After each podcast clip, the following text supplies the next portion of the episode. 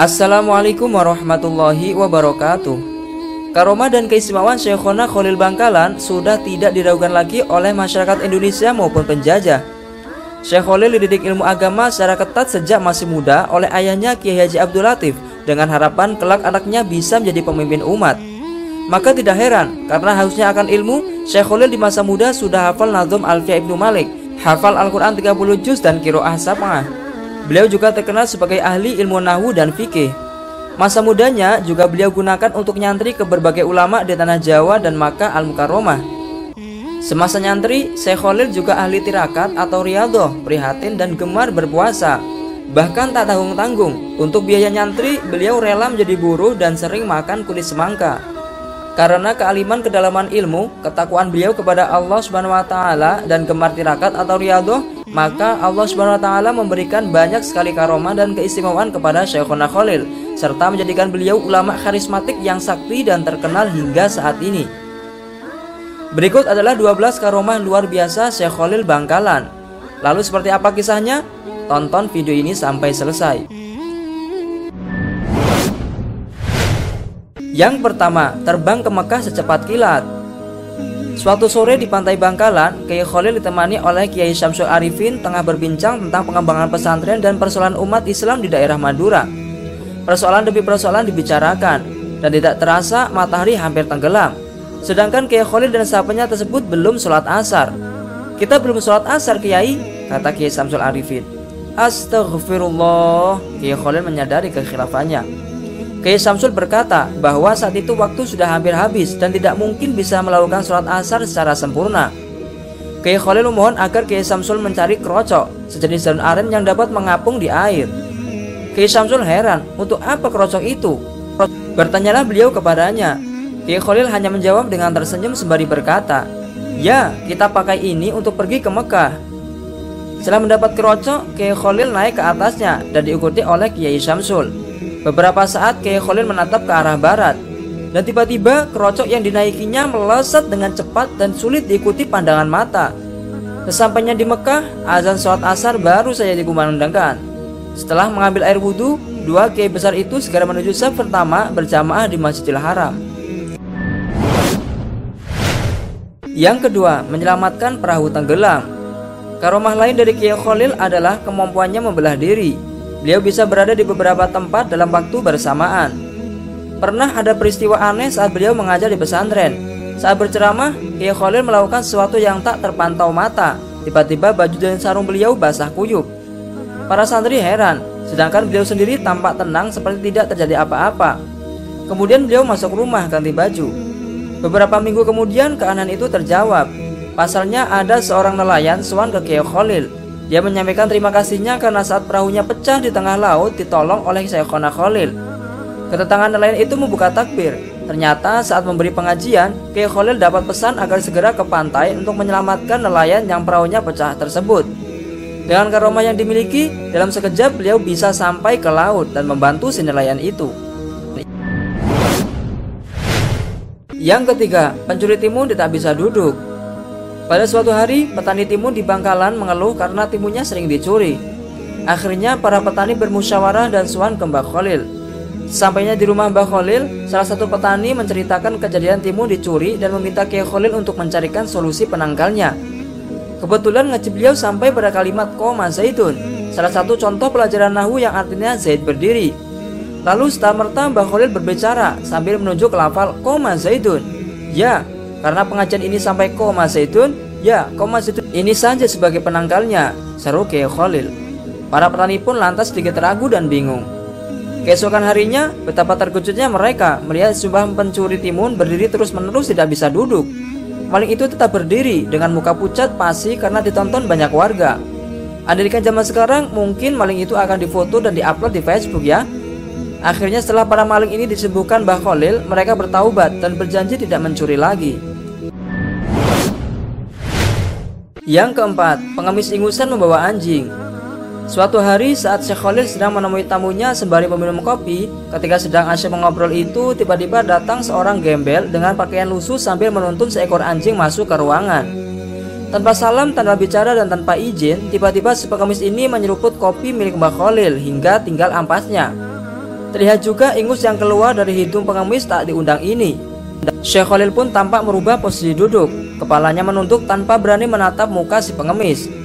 Justru beberapa tamunya bangkit bermaksud mengusir orang aneh ini, tapi segera dicegah oleh Mbah Khalil dengan isyarat tangannya. Selepas gelandangan itu pergi, Mbah Khalil membuka suara. Siapa yang mau minum kopi bekas tamuku tadi? Tentu saja tak seorang pun yang mau, karena kopi itu bekas diminum seorang pengemis dengan ingus menempel di bawah hidung. Baiklah, kalau begitu, biar saya saja yang menghabiskannya, kata Mbak Khalil sambil meminum sisa kopi di cangkir. Semua tamu semakin terheran-heran. Belum habis rasa penasaran para tamu, kemudian Mbak Khalil menyambung kata lagi. Tahukah sampean semua siapa tamu tadi? Dia adalah Nabi Khidir. Beliau habis mengunjungi sahabatnya seorang wali di Yaman dan Sudan. Kemudian melanjutkannya perjalanan ke sini untuk menawi sahabat-sahabatnya para waliullah di tanah Jawa. Kontan kemudian para tamu berebut sisa kopi yang tinggal cangkirnya itu. Bahkan ada yang berubah untuk mencuci cangkirnya sekedar untuk ngalah berkah dari kesalihan Nabi Khidir alaihissalam. Mbah Khalil pun terkekeh dengan tingkah para tamunya ini. Ya, kebanyakan kita hanya melihat kulitnya saja tanpa bisa melihat hati karena mata kita sudah tertutup oleh gemerlap dunia. Yang kelima, mengubah arah kiblat masjid. Suatu ketika Kiai Khalil sedang memantau masjid yang dibangun oleh menantu beliau yakni Kiai Muntoha. Ketika melihat arah kiblat, Kiai Khalil menegur menantu yang alim itu untuk membenahi arah kiblatnya. Sebagai seorang alim, Kiai Muntoha mempunyai alasan sendiri dalam menentukan arah kiblat. Beberapa argumen ditunjukkan kepada Kiai Khalil untuk memperkuat pendapatnya. Melihat menantunya masih tetap mempertahankan pendapatnya, lantas Kiai Khalil tersenyum sambil berjalan ke arah pengimaman diikuti menantunya. Kemudian Kiai Khalil mengambil kayu untuk melubangi dinding dan meminta Kiai Muntaha melihat lubang tersebut. Betapa kagetnya setelah melihat lubang itu ternyata terlihat Ka'bah sangat jelas. Akhirnya Kiai Muntoha sadar bahwa pendapatnya salah dan merubah arah kiblat sesuai dengan pendapat Kiai Khalil.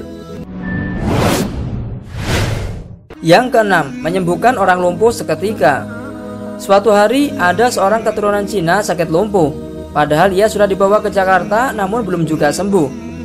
Lalu ia mendengar bahwa di Madura ada orang sakti yang bisa menyembuhkan penyakit. Kemudian pergilah ia ke Madura, yakni ke Mbah Khalil untuk berobat. Ia dibawa dan menggunakan tandu oleh empat orang. Di tengah perjalanan, ia bertemu dengan orang Madura yang dipopong karena sakit kakinya kerobohan pohon. Lalu mereka sepakat pergi bersama-sama berobat ke Mbah Khalil. Orang Madura berjalan di depan sebagai penunjuk jalan. Kira-kira jarak kurang dari 20 meter dari rumah Mbah Khalil, tiba-tiba muncullah Mbah Khalil dari dalam rumah dengan membawa pedang seraya berkata, Mana orang itu? Biar saya bacok sekalian. Melihat hal tersebut, kedua orang sakit tersebut ketakutan dan langsung lari tanpa ia sadari sedang sakit karena Mbak Khalid terus mencari dan membentak-bentak mereka. Akhirnya tanpa disadari mereka sembuh. Setelah Mbak Khalil wafat, kedua orang tersebut sering ziarah ke makam beliau. Yang ketujuh, Kiai Khalil dipenjara oleh penjajah. Masa hidup Kiai Khalil tidak luput dari gejolak perlawanan terhadap penjajah. Khalil mempersiapkan murid-muridnya untuk menjadi pemimpin yang berilmu, berwawasan, dan tangguh. Ia tak segan-segan untuk memberi suwuk mengisi kekuatan batin tenaga dalam kepada para pejuang. Kiai Khalil pun tidak keberatan pesantrennya dijadikan tempat persembunyian. Ketika pihak penjajah mengetahuinya, Kiai Khalil ditangkap dengan harapan para pejuang menyerahkan diri.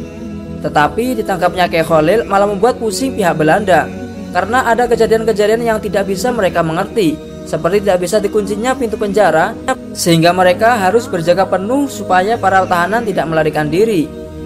Di hari-hari selanjutnya, ribuan orang datang ingin menjenguk dan memberi makan kepada Kiai Khalil. Bahkan banyak yang meminta untuk ditahan bersamanya. Kejadian tersebut menjadikan pihak Belanda dan sekutunya merelakan Kiai Khalil untuk dibebaskan saja. Yang kedelapan, semalam menghafal nazum kitab Al-Ngimriti, Asimuni, dan Alfiah Ibnu Malik. Ketika Kiai Khalil masih muda, dia mendengar bahwa di Pasuruan ada seorang kiai yang sangat sakti mandraguna, namanya Abu Darin. Khalil muda ingin sekali belajar kepada Abu Darin.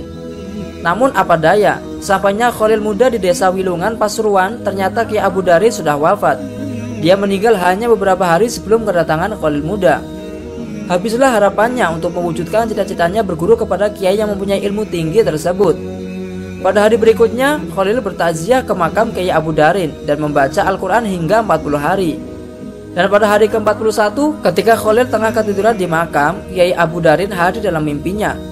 Dalam kesempatannya itu, almarhum mengatakan kepada Khalil, Niatmu untuk belajar sungguh terpuji, telah aku ajarkan kepadamu beberapa ilmu, maka peliharalah. Khalil lalu terbangun, dan serta-merta dia sudah hafal kandungan kitab Al-Imriti, Asimuni, dan Alfiyah, kitab utama pesantren itu. Yang kesembilan, mengambil kepiting dan rajungan di laut saat Basul Masail di Makkah. Para ulama Makkah berkumpul di Masjidil Haram untuk berdiskusi membahas masalah dan hukum Islam yang sedang terjadi di Makkah. Sebuah masalah dapat diselesaikan kecuali mengenai halal haramnya kepiting dan rajungan, karena terjadi banyak pendapat dan tidak menemukan solusinya. Kiai duduk berada di antara peserta lainnya. Melihat permasalahan tersebut belum menemukan solusi, Kiai meminta izin untuk menawarkan solusi. Akhirnya Kiai Khalid dipersilahkan ke depan oleh pemimpin diskusi untuk menjelaskannya. Saudara-saudara sekalian, ketidaksepahaman dalam menentukan hukum kepiting dan ranjungan ini disebabkan karena kita belum pernah melihat bentuk aslinya, ujar Kiai Khalil. Kepiting itu seperti ini, ucap Kiai Khalil sambil memegang dan menunjukkan kepiting yang masih basah. Sedangkan ranjungan itu seperti ini, lanjut beliau, seakan beliau baru saja mengambil dari laut. Semua hadirin merasa terpana dan suasana menjadi gaduh mereka saling bertanya, dari mana Kiai Khalil mendapatkan kedua hewan tersebut dalam sekejap saja. Setelah kejadian tersebut, akhirnya para ulama menemukan solusi dan Kiai Khalil disegani para ulama Masjidil Haram. Yang ke-10, melihat berkat di kepala Kiai Imam Masjid. Kiai Khalil muda dan bersatu sebagai santri, beliau melaksanakan sholat Jumat di pesantren yang beliau tempati. Tiba-tiba saat akan melaksanakan takbiratul ihram, Kiai Khalil muda tertawa sangat keras sehingga terdengar seluruh jamaah sholat Jumat. Kiai ditegur oleh teman-temannya tidak boleh tertawa ditakutkan Kiai menjadi imam marah-marah. Namun beliau masih saja terpinggal-pinggal. Dugaan teman-temannya tidak keliru. Setelah selesai sholat, sang Kiai menegur Kiai Khalil muda bahwa dalam sholat itu tidak boleh tertawa. Akhirnya Kiai Khalil muda menjawab, saya melihat berkat makanan yang dibungkus di kepala Kiai saat sholat berlangsung tadi, sambil tersenyum. Mendengar jawaban tersebut, sang Kiai menjadi sadar dan merasa malu karena Kiai ingat bahwa saat menjadi imam tadi merasa tergesa-gesa untuk menghadiri kenduri sehingga mengakibatkan sholatnya tidak khusyuk. Yang ke-11, kisah ketinggalan kapal laut. Saat musim haji, ketika sebuah penumpang calon haji naik ke kapal, tiba-tiba salah satu penumpang wanita meminta pada suaminya untuk membelikan anggur. Suaminya menelusuri ke seluruh wilayah pelabuhan, namun tidak menjumpai penjual buah. Kemudian mencoba menelusuri ke pasar agak jauh dari pelabuhan. Alhamdulillah, akhirnya anggur didapatkan juga. Bergegaslah kembali ke pelabuhan. Namun betapa terkejutnya, kapal sudah berangkat dan jauh dari dermaga. Ia berteriak keras mungkin memanggil awak kapal, namun tak membuahkan hasil. Ia menyesali keadaan itu dan duduk di pinggir pantai. Datanglah laki-laki menghampirinya dan memberikan nasihat agar mendatangi Mbak Khalil. Ia bertanya-tanya, siapa Mbak Khalil? Lalu bisa menolong saya saat ini. Lelaki ini yakin bahwa Mbak Khalil insya Allah bisa menolongmu. Lalu suami yang malang itu sowan dan menceritakan kejadian dari awal hingga datang ke Mbak Khalil.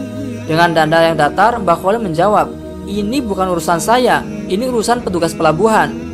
Suami malang itu pun kembali dengan tangan hampa. Saat sampai di pelabuhan, bertemu lagi dengan orang laki-laki tadi. Dan suami menjelaskan dengan nada putus asa bahwa ia disuruh ke petugas pelabuhan. Namun laki tadi mengulang perkataannya untuk kembali ke Mbak Khalil. Tanpa putus asa, suami kembali lagi ke Mbak Khalil. Baru setelah ketiga kalinya, Mbak Khalil berucap, Baiklah kalau begitu, karena sampean ingin sekali saya bantu sampean. Lalu Mbak Khalil memberi syarat tidak boleh menceritakan apa pun yang terjadi kepada orang lain termasuk istrinya kecuali Mbah Khalil sudah meninggal. Suami menyanggupi syarat tersebut. Lantas Mbah Khalil memerintahkan untuk memegang buah anggur dan memejamkan mata. Setelah beberapa menit berlalu, dibuka matanya pelan-pelan. Betapa terkejutnya ia sudah berada di dalam kapal. Takjub heran bercampur di satu, seakan tak percayai apa yang dialaminya. Dikucek-kucek matanya, dicubit lengannya. Benar-benar kenyataan, bukannya mimpi. Dirinya sedang berada di kapal. Segera ia temui istrinya dan memberikan anggur pesanannya tadi. Yang kedua belas, melindungi calon santrinya dari musibah. Pada kisah yang lain, Kiai berusaha melindungi calon santrinya dari musibah, padahal dia berada di bangkalan. sementara si calon santri di tengah alas roban batang Pekalongan. Menurut cerita, si calon santri yang bernama Muhammad Amin, ia berangkat dari Kempek Cirebon bersama lima orang temannya menuju Madura untuk berguru kepada Kiai Khalil. Mereka tidak membawa bekal apa-apa, kecuali beberapa lembar sarung, baju dan celana untuk tidur, golok statitikan, alat pemantik api yang terbuat dari batu. Setelah berjalan kaki berhari-hari, menerobos hutan dan menyeberangi sungai, mereka sampai di tepi hutan Roban di luar kota Batang, Pekalongan. Hutan itu terkenal angker, sehingga tidak ada yang berani merambahnya. Banyak perampok yang berkeliaran di tepi hutan itu. Menjelang malam, tatkala enam orang calon santri itu sedang mencari tempat untuk tidur, tiba-tiba muncul sosok laki-laki. Namun karena tampangnya biasa-biasa saja, mereka tidak menaruh curiga. Bahkan orang itu kemudian bertanya, apa mereka punya titikan? Karena ia akan menyulut rokok. Namun setelah benda itu dipegangnya, ia mengatakan bahwa batu itu terlalu halus sehingga sulit dipakai untuk membuat api. Masih perlu dibikin kasar sedikit, kata orang itu sambil memasukkan batu tersebut ke mulutnya, lalu menggigitnya sehingga pecah menjadi dua. Terbelalalah mata enam orang calon santri itu menyaksikan kekuatan mulut laki-laki itu. Mereka gemetar ketakutan. Serahkan barang-barang kalian, adik orang itu. Amin yang paling berani di antara mereka menjawab, kalau barang-barang kami diambil, kami tidak bisa melanjutkan perjalanan ke Bangkalan. Dengan kata Bangkalan, orang itu tampak was-was. Mengapa kalian ke sana? Dia balik bertanya. Kami mau berguru kepada Mbah Khalil, jawab Amin. Tersentaklah laki-laki itu, seperti pemburu tergigit ular berbisa. Wajahnya pucat pasi, bibirnya menggigil. Jadi kalian mau nyantri ke sama Kiai Khalil? Betul, sahut enam calon santri itu bersamaan. Mereka gembira karena merasa tidak akan dirampok tapi dugaan itu meleset. Kalau begitu, serahkan semua barangmu kepadaku, kata laki-laki itu. Kalian tidur saja di sini, dan aku akan menjaga kalian semalaman. Makin ketakutan saja para remaja itu. Mereka kemudian memang membandingkan badan, tapi mata tidak bisa diajak tidur semalaman. Mau seakan sudah dekat saja. Keesokan harinya, selepas mereka melaksanakan sholat subuh, lelaki itu mengajak mereka pergi. Ayo kita berangkat, ujarnya. Ke mana? Tanya para sanit itu. Akan kuantar kalian keluar dari hutan ini agar tidak diganggu oleh perampok lain. Jawabnya tampak ramah. Dalam hati mereka bertanya-tanya, apa maunya orang ini?